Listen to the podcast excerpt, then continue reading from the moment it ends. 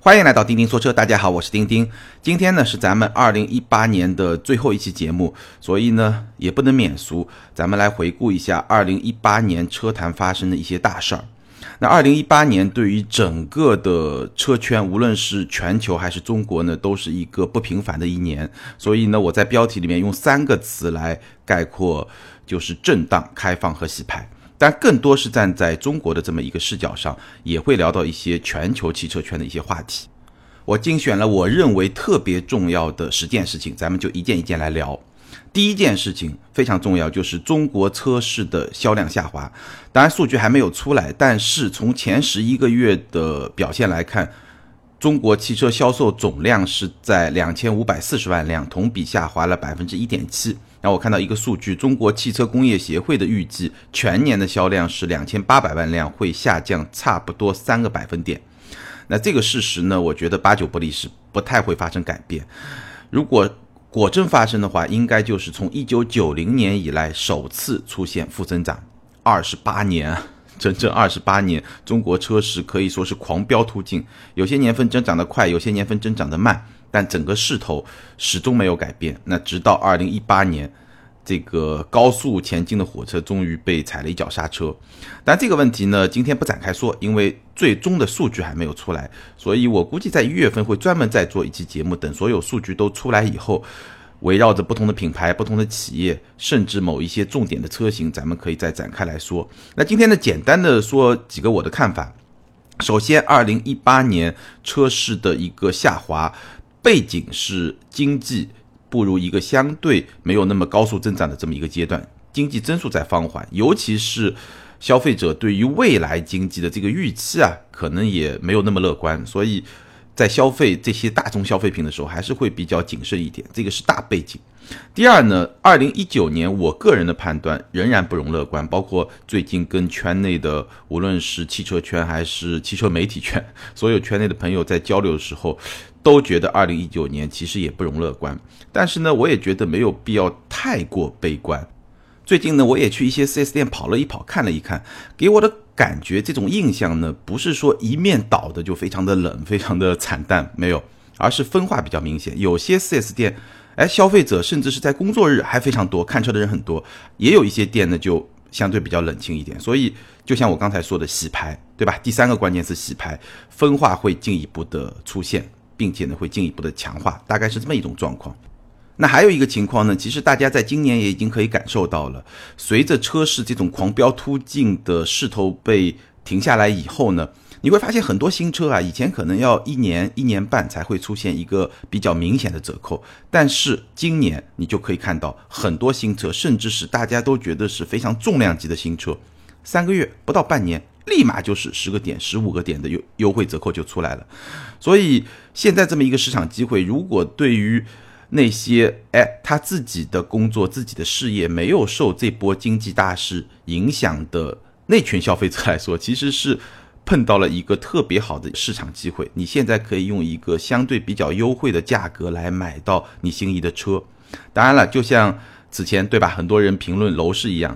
大家都觉得楼市涨得太快了，什么时候能跌一点，这样能买得起。但是我记得，我不知道有没有在节目里面说过，我私下跟朋友经常说，如果哪一天楼市真的崩了，那你大概率是买不起这套房子的，因为经济也就垮了嘛，对吧？所以其实虽然价格低了，但是你还是买不起，甚至你更加买不起。但车市跟楼市不是特别的一样啊，但是呢，多多少少都是跟整个大的经济环境融合在一起的。所以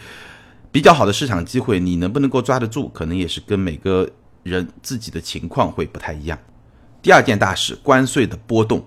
首先是从7月1号开始，整车进口的关税从 25% 下调到 15%， 零部件呢从 8% 到 25% 下调到 6%。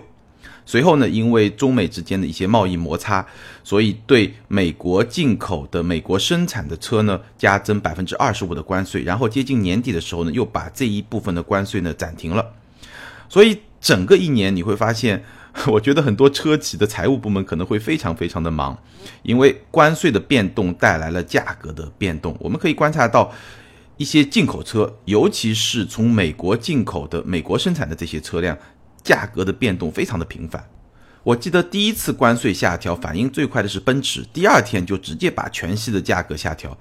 我可以想象一下那一个晚上奔驰有多少人在那加班，因为你整个价格的下调涉及到这么大一个公司体系内部很多成本的核算，那最终这个价格第二天就能出来，反应真的是非常的快。等到最后暂停对美国进口的车辆加征关税那个一波，宝马的反应又非常快，因为宝马有一款非常重量级的进口车，就是 X5。 我曾经说过，这也是2017年以及更早之前好多年中国进口车销量 No.1 老大，所以反应也非常快，第二天直接就把 X5 的价格下调到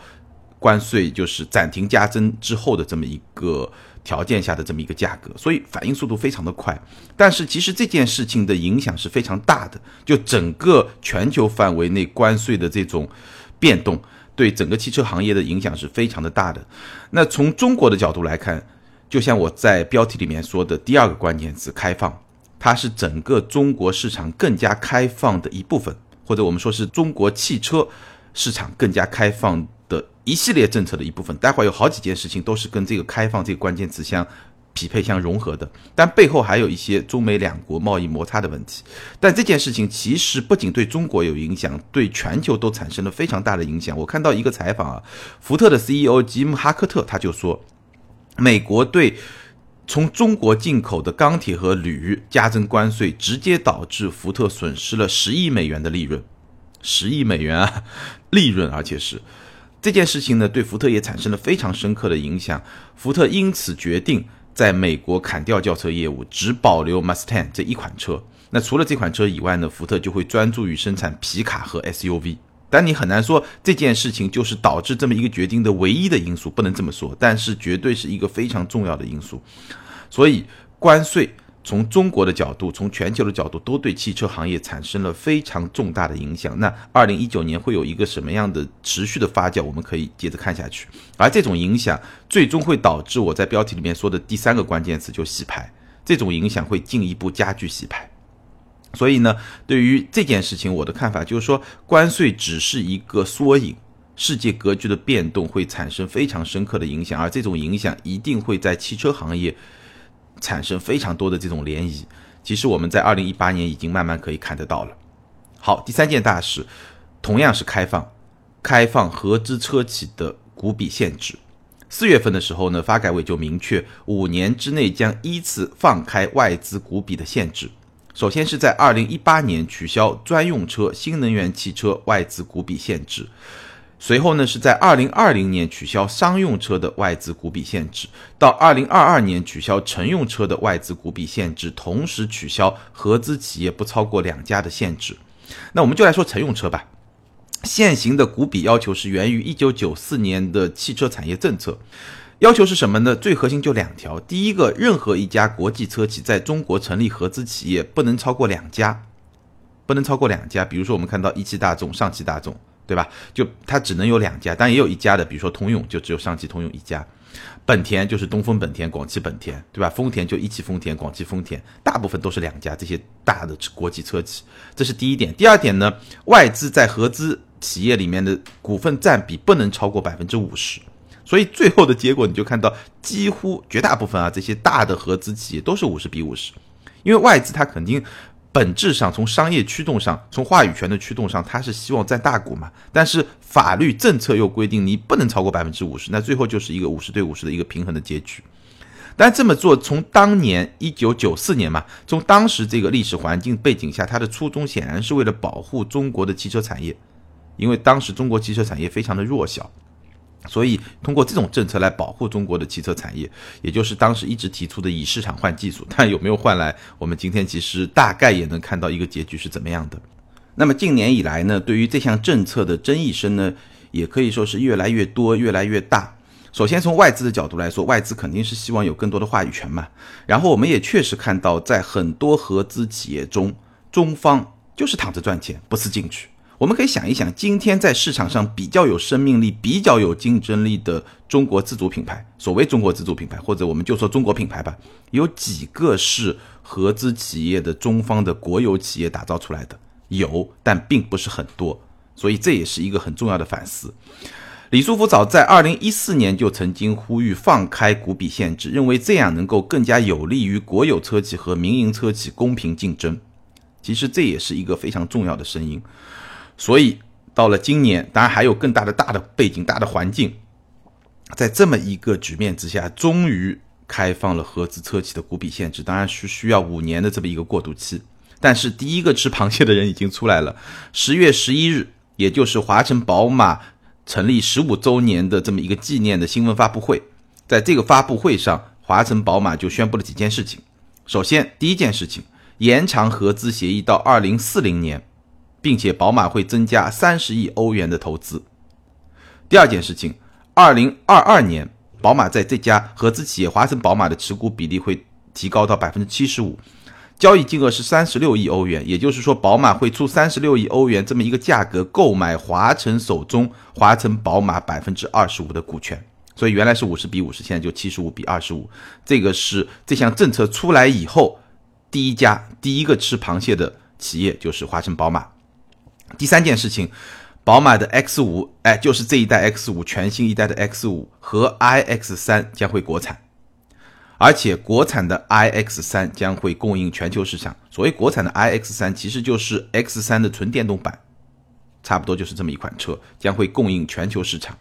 所以从这个事情其实我们可以看到，宝马会更加的投入到中国市场里面，对吧？它在合资企业的占股比已经到 75%， 然后增加投资，然后把旗舰级的现在已经不算旗舰了，曾经的旗舰，对吧？ X5 拿到中国来生产，因为马上要上新的 X7 嘛，就是更大的一个 SUV， 所以 X5 就不能算是旗舰了。但是我曾经说过嘛， X5 是所有进口车里面销量最大的那么一款，所有品牌不仅仅是宝马。所以宝马把这款车国产，当然也是考虑到了中美之间一些贸易摩擦带来的进口成本的增加了，这些因素都已经考虑进去了。所以我觉得这项政策其实也会把中国市场，或者说整个中国汽车业更好的推进融入到全球的汽车业，那它带来的结局一定是竞争会加剧，而且我相信最终市场的玩家会减少，这就是我在标题里面说的洗牌。开放会进一步推动洗牌。那这项开放政策下发生的另外一件大事，就是特斯拉将在中国独资建厂。这件事情的影响和它的意义，我觉得完全不亚于华晨宝马的股权的这么一个变动。特斯拉中国工厂是位于上海的临港，规划产能50万辆，最早2019年或者2020年就会国产。2019年你真的没有听错，不是没有可能，当然我个人觉得可能性不是特别的大。无论如何，这是一起标志性的事件，它不仅标志着中国汽车市场，整个中国汽车业更加的开放，而且对电动车市场的冲击我觉得会非常的大。为什么会非常大？我们看最近的一个事实，就是特斯拉的三季报。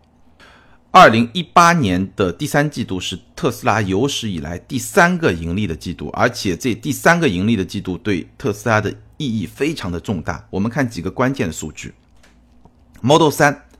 现在每周的产量是4300辆，虽然说和之前我们提到的5000辆的目标还稍微有那么一点差距，但是已经非常的接近了。这个产量的爬坡是一个比较好的结果。在第三季度 Model 3 交付56065辆，56000多辆，而且只是在北美市场哦。我们想一想，曾经李斌和小鹏打过一个赌，今年2018年中国市场谁能交付1万辆，那未来可能已经做到了，我们待会儿会去说啊。但是 Model 3一款车一个季度在北美市场交付量已经是56065辆。还有几个非常核心的数据显示特斯拉现在状态越来越好。工时，就每生产一辆 Model 3的工时在第三季度下降了超过 30%， Model 3的毛利率超过了 25%，所以这2个数字意味着整个生产过程的效率大大的提升了。第三季度特斯拉整个品牌的交付量是83775辆，这个数字也是非常的惊人啊！单季度已经是8万多辆，那么你随便算一算，全年就超过30多万辆了，对吧？就是至少明年吧，达到这个数字是非常轻松的一件事情。我们回头看 Model 3， Model 3第三季度的销量在美国市场排到第5。我们看看前4是谁啊？凯美瑞、思域、雅阁、卡罗拉，前10都是这么一些畅销的车型，而且前10里面只有 Model 3这一款车是来自豪华品牌，什么 BBA 都不见了。那么如果按照销量的收入考虑到价格因素的话， Model 3是美国市场的销量 No.1。 所以我看到一些美国市场的分析师已经做出预言，明年2019年 Model 3很有可能是全美销量最好的轿车，这是一件很夸张很吓人的一件事情。所以我们今天看到特斯拉的市值是573亿美元，我们比一下，通用是478亿美元，福特是310亿美元。我记得我曾经说过，特斯拉市值成为美国汽车行业的 No.1， 这个好像也就不久之前吧。然后今天再来看，它的市值已经超过通用100亿美元，然后已经几乎达到了福特的2倍，这是一个什么样的速度啊，这真的非常的惊人。然后 Model 3这款车呢，将在2019年的年初进入欧洲。特斯拉还宣称要在2019年，没听错，2019年在中国国产。那按照他的说法呢，可能会采用那种俗称的搭帐篷制造的方式。什么意思呢？就是在正式工厂完全建成之前，先搭一些简易的组装线，类似于我们看到像一些简易工棚那样，来提前加快 Model 3的国产。那这样的事情呢，其实在今年的2季度 Model 3产能爬坡的时候呢，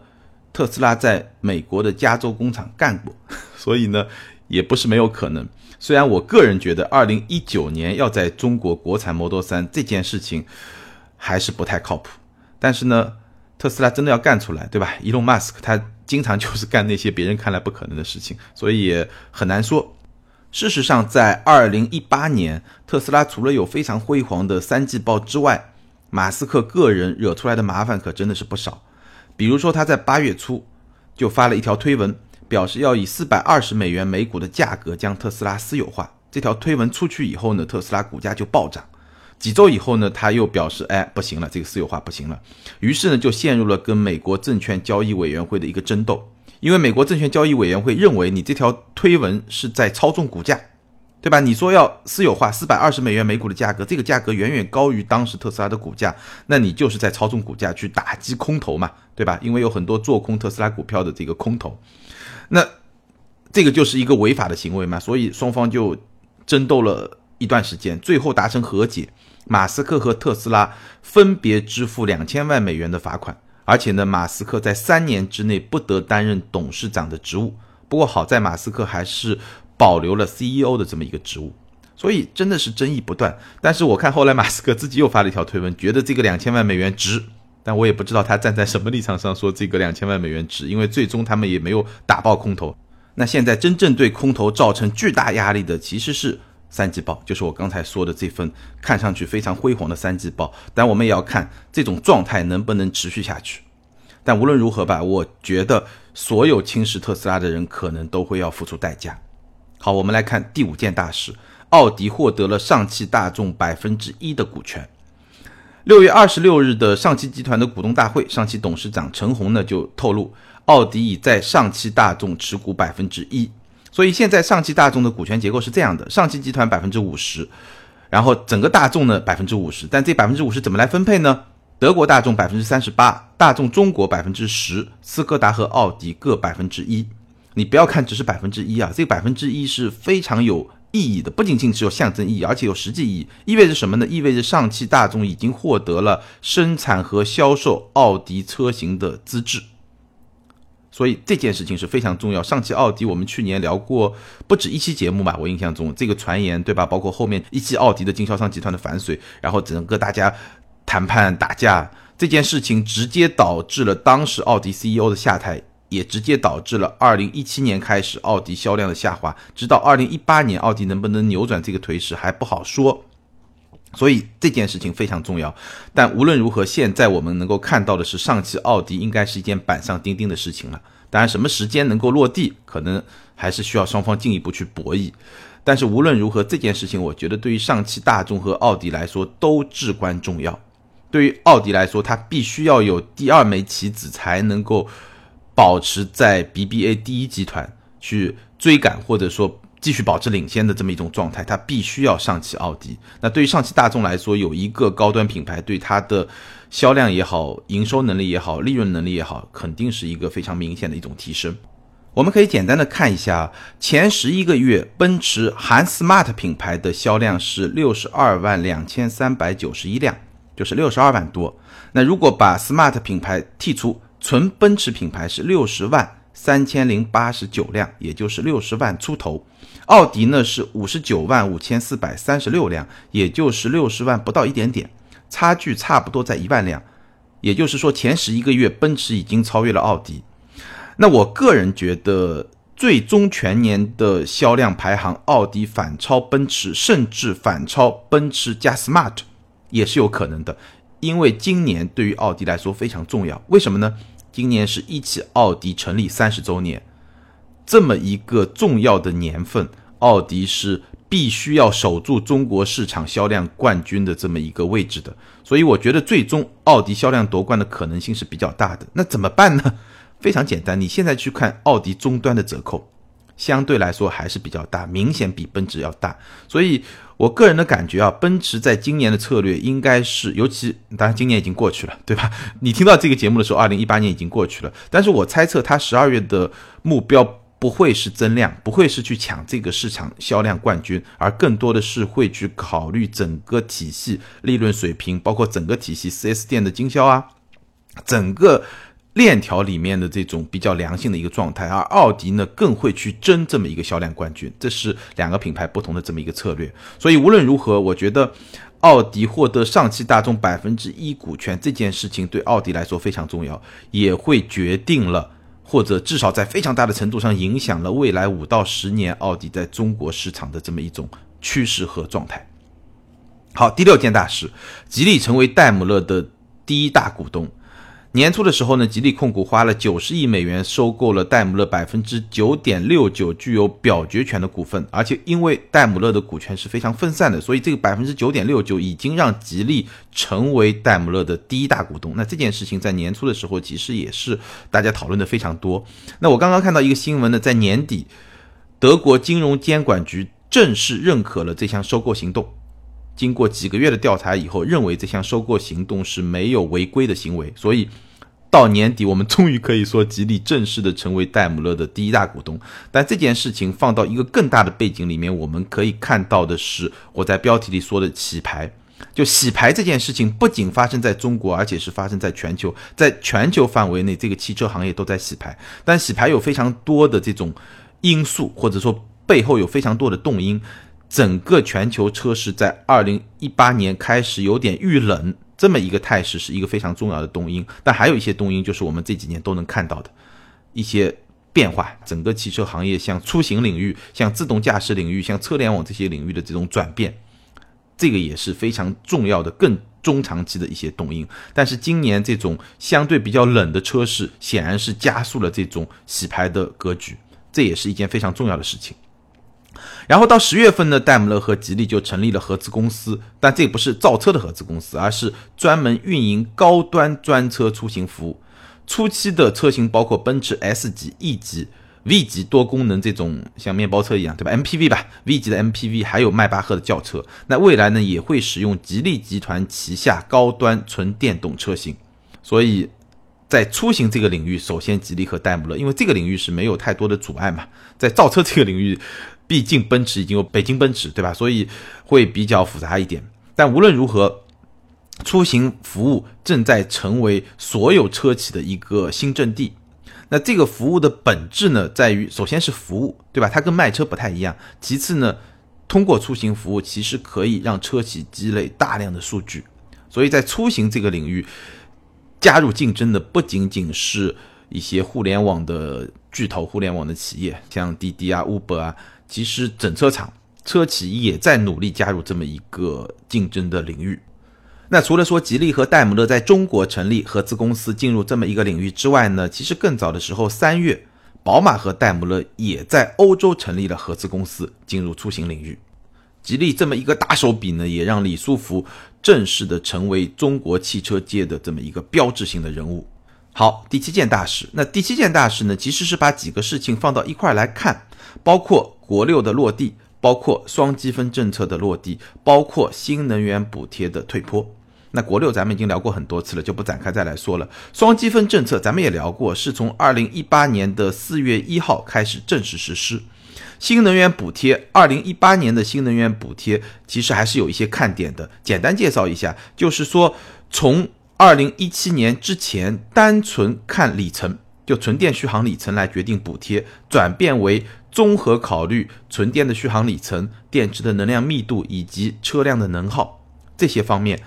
来给新能源车做补贴，这是第一点，就是它参照的标准发生了一个变化。第二点呢，整个补贴的金额是非常明显的在退坡，在减少。所以这三件事情放到一块来看，我们可以得出几个观察的角度。第一呢，国家推动新能源车发展的决心非常的坚决，这个是大势所趋，不存在讨价还价的余地。但我相信背后的原因绝不只是我们拿到表面上来说的环保，肯定有更深的战略层面的一些原因，咱们节目里就不展开来说了。第二呢，国家推动新能源车发展的手段会发生改变。过去呢，主要是通过补贴和优惠政策，那未来呢，补贴和优惠政策会逐渐的退坡，逐渐的减少，直到最后被取消。转而呢，由规范性的政策来接手。什么叫规范性的政策呢？就是双积分政策。就是说你这个车企啊，你必须要拿到那么多的积分，那也就是逼着你去生产新能源汽车。如果你不去生产新能源汽车，那你就必须从生产新能源汽车的车企那边去购买积分，大概就是这么一个过程。那整个政策的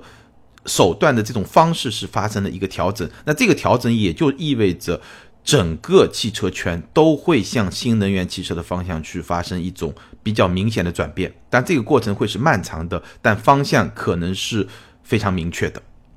所以我们也就能看到第八件大事，第一批造车新势力开始交卷。未来11月27日，未来第10000辆 ES8 正式下线。所以从现在我们已经看到的一些数据来看，李斌和何小鹏的那个打赌，何小鹏说2018年内没有任何一家造车新势力能够交10000辆车，那这个赌局呢，李斌赢的概率是比较高的。然后在12月15日呢， ES6 正式发布，售价是 35.8 万到 54.8 万。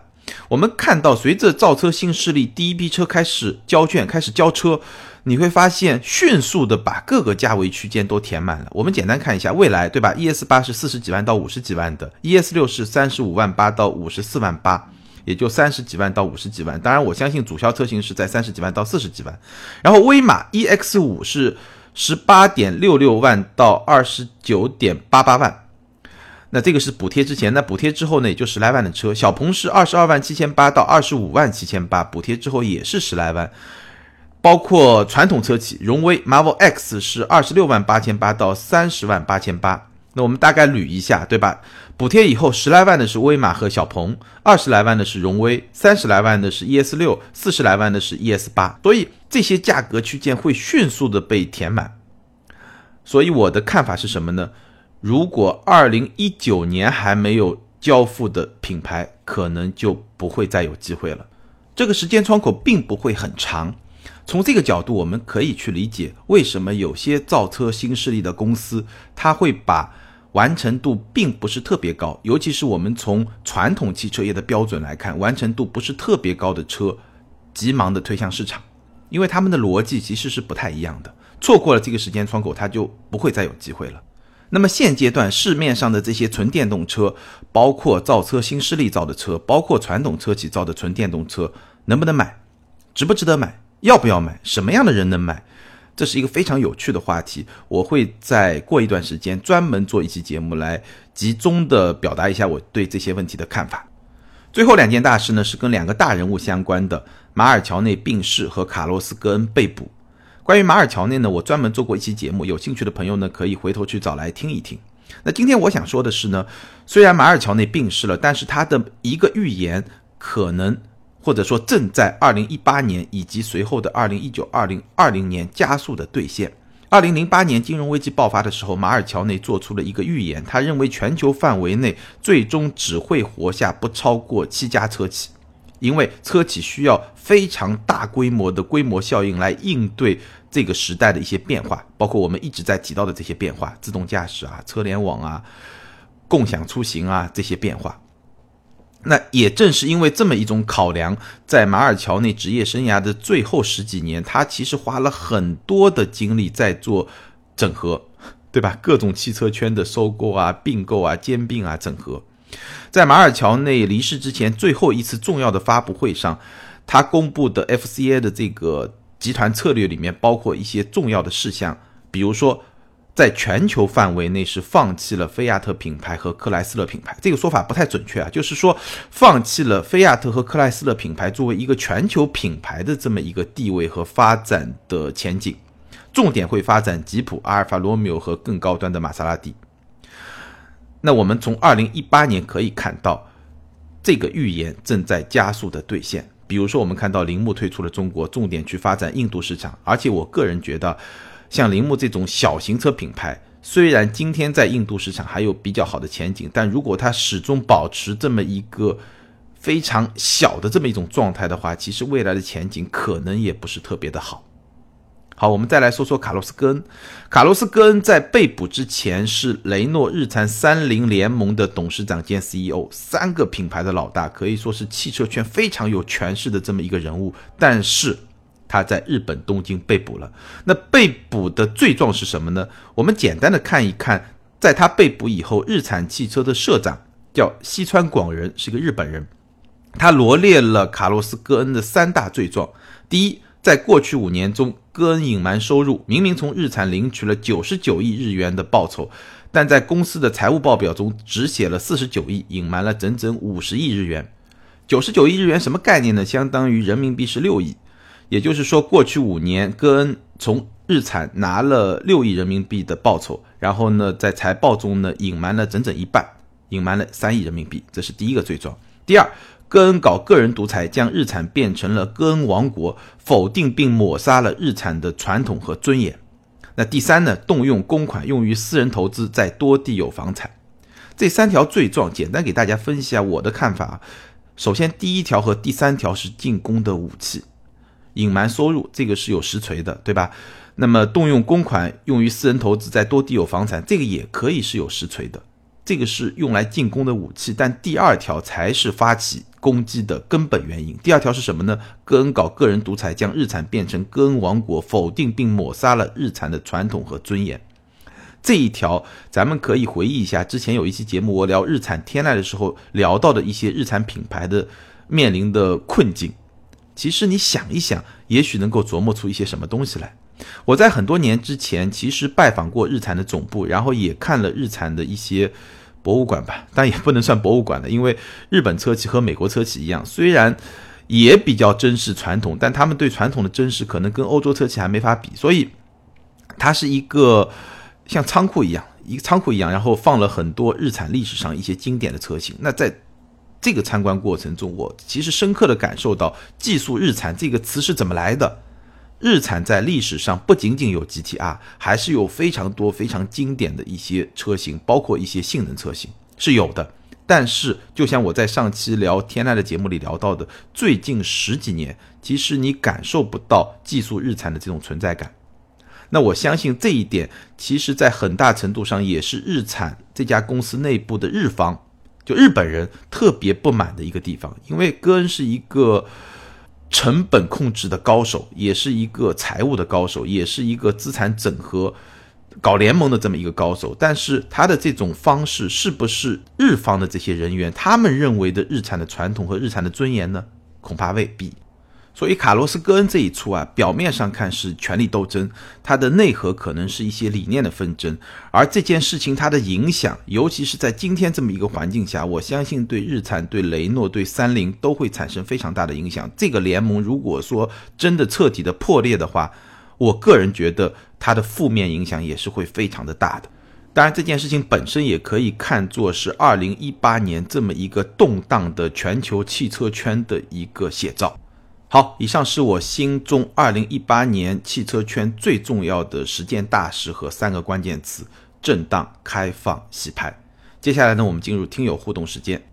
上一期节目呢，咱们聊的是冰雪驾驶相关的话题，我们来看几位听友的留言。 ID 是祖母托的门徒，他说听了这期蛮有感触，我在杭州上班的路上要经过一个小隧道，隧道口呢就是一个90度的急弯，去年冬天一个早上冷空气使得山北面出口道路结冰了，我的 CX5 四驱也只是一台道路属性的 SUV， 于是乎我的车辆瞬间就失控了，不过好在当时脑子还算冷静，反打了一点点方向，感受到一点点车辆在分配动力的反应，等侧滑的速度慢下来之后缓慢加速离开，急弯下面还是有个蛮高的陡坡的，想想有点后怕，后视镜看到也有几辆车跟过，每个车都轮流侧滑1米左右，场面还是比较有趣，第一次这种冰雪驾驶竟然在家门口碰上了，希望丁丁以后也多分享这种特殊环境驾驶方面的内容，学习学习，谢谢。首先呢，非常感谢这位听友的留言，其次呢，我觉得你在这么短的时间内能够做出这么正确的一个反应，应该已经是老司机级别了。那未来呢，我还会在节目里面继续去分享有关驾驶的一些经验啊，一些技巧。当然了，如果你经常需要面对这样的特殊环境的话，我觉得比较好的办法是，你听一听节目，然后脑子里记住一些正确的操作的方法，然后呢，刻意的去做一些练习。因为真的遇到紧急情况，如果平时没有刻意练习的话，我觉得很多人是没有办法在第一时间想起来这些东西，然后再去做出正确的反应的，因为时间是非常的短的，这是我个人的一些建议。好，下一位听友 ID 是杨同龙，他说这期节目很应景啊，想起我当年在吉林长春的冬季开车出的笑话。我在长春待了3个月，正逢春节期间大雪纷飞，我开的是丰田的4500越野车，说起来我也挺笨的啊，从没在地面是一层冰的路面驾驶过，不能起步，一加油车子就会左右摆，吓死我了。但是没办法，每天我都要开车的。开始是当地的司机让我看他的驾驶动作，我是边看边学，慢慢的我也就能开起来了。可是停车就很难了，总感觉刹不住车，经常是闹笑话。本来想停在一个位置，可是往往是停好车后已经过去4-5米了。从哪开始我就不敢在冬天去长春了，这么多年了没有在冰雪路面开过车了，听了你的节目让我有种去东北的冲动了。有一个小要求啊，如果我在东北开车把别的车划了，修车你负责啊。修车我肯定不负责，所以我的第一个建议是你多买一点保险。第二呢，你回到那个环境里面，一开始慢慢的开，小心的开，适应一段时间，因为东北的车其实有时候反而好，它大部分都会装冰雪胎嘛，所以这个条件反而比在某一些一年偶尔下1-2场雪的地方，但是呢车辆都是用公路胎，这种状态会更好一点。好，欢迎这两位听友把你们的联系方式后台私信给我，你们将获得的是由途虎养车网赞助的途虎王牌 DT1 智能行车记录仪，而且可以在途虎的线下门店免费安装。最后呢，还是预告一个小活动，今天晚上也就是12月31号晚上12点，或者说呢是2019年1月1日凌晨0点左右呢，我会给咱们的听友发200个支付宝的红包。